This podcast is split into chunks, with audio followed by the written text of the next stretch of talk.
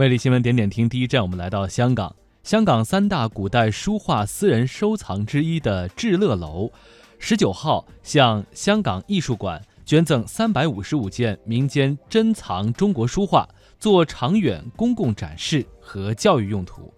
据介绍，正在维修的香港艺术馆，二零一九年底会重新开张。这批藏品将在专设的至乐楼藏中国书画展览馆中长期展出。由专责馆长和团队负责管理。